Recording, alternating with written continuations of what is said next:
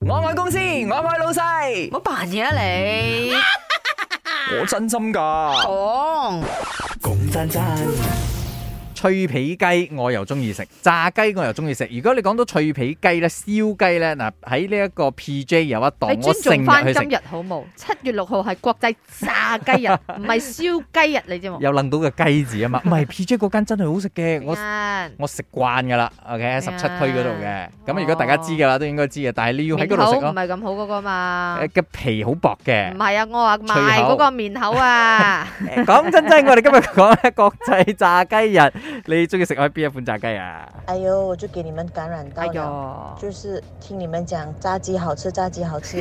刚才塞车塞车，旁边有个妈妈档，我就跑下 去叫她现炸一个鸡腿，就吃了一个鸡腿，今晚饱饱了，不需要吃晚餐。好吃嗎？哇問題很是，哦爽欸啊因為阿明講那些簡單嗰啲炸雞都好食噶嘛，嗱現炸就好食咯，即係係炸邊嗰啲咧，我通常都唔會幾厚。你睇到佢嘅皮淋淋地啊，啊你就嗰啲算啦，就就唔算 skip 咗佢啦，即係炸出嚟脆噏噏嗰啲嘅咧，就難以抗拒 啲。誒，你哋好。我覺 Hello 得最好食嘅炸雞係蘇班 SS fifteen 哦嘅嗰個雜飯檔，哦佢嘅咖喱鹽炸雞哦大雞家髀鄉哇嗯真係超正，每次一出爐十幾廿隻，唔使五分鐘，嚓俾啲人攞晒，哎跟呦住你又要等下一鑊，真係超正嘅。你叫佢唔使買雜飯介紹好咯，多人去食都同我講係超好味呢個嘅未試過啊我唔。係係咪嗰個連鎖店嗰個？我唔知，但係佢嗰雜飯檔啊嘛，應該都好 homemade 家鄉式噶啦，即係係如有果得係揀嘅，一係就啊炸雞同埋配飯，一係就炸雞配腸粉唔，係應該唔係嗰跟住只，淋咖喱汁應嘅，該唔係嗰只。唔係嗰只啊，嗰只都好食，我麻麻地因為嗰個就係真係，現炸，就係脆，你坐喺嗰度食呃咧